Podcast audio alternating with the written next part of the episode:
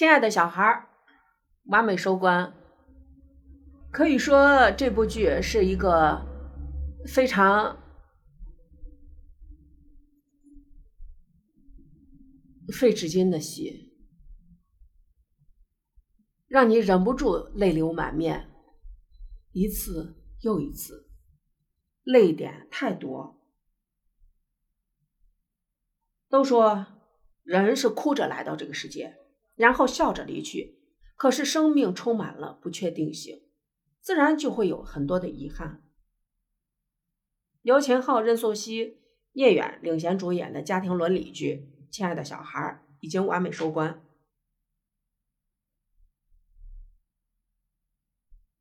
可以说，他堆砌痛点，引发焦虑，也被很多人所诟病，但是。我觉得它很耐看，很好看，在结尾可以说是个很圆满的结尾。对于主人公来说，呵呵的手术成功，生活还在继续。尤其到了最后，听到了方一诺在说让呵呵写作业的时候，真的让人感觉是什么感觉？四个字：劫后。余生，感觉终于从充满阴郁的剧情中走入了生活里。他的骨髓移植成功了。从后面的也可以看出，谢天华跟方一诺没有离婚，一切显得水到渠成又朴实无华。却被演员演绎的张力十足，这个结局我觉得非常美，但是呢，也有让人遗憾的地方。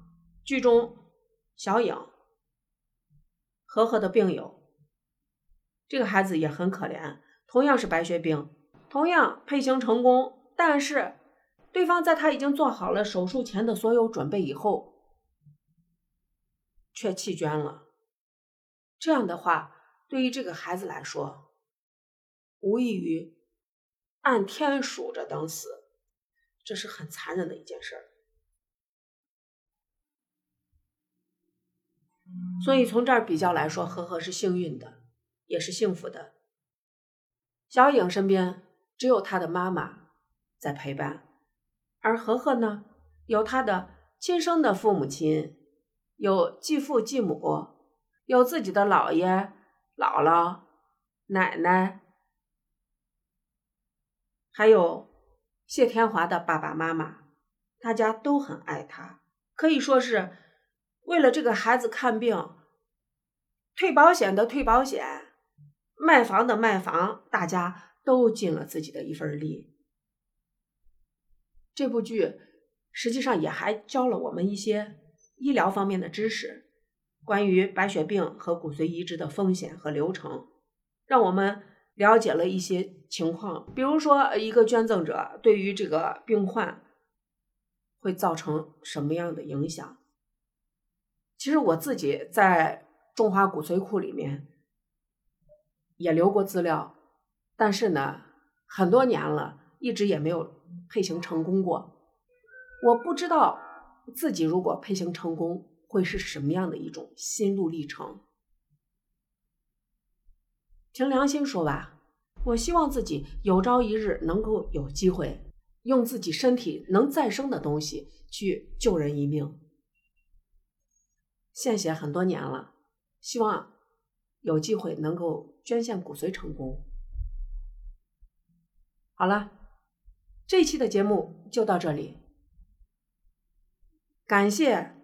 亲爱的小孩，这部剧让我想了很多，让我哭了很多次，让我也更加珍惜健康和幸福。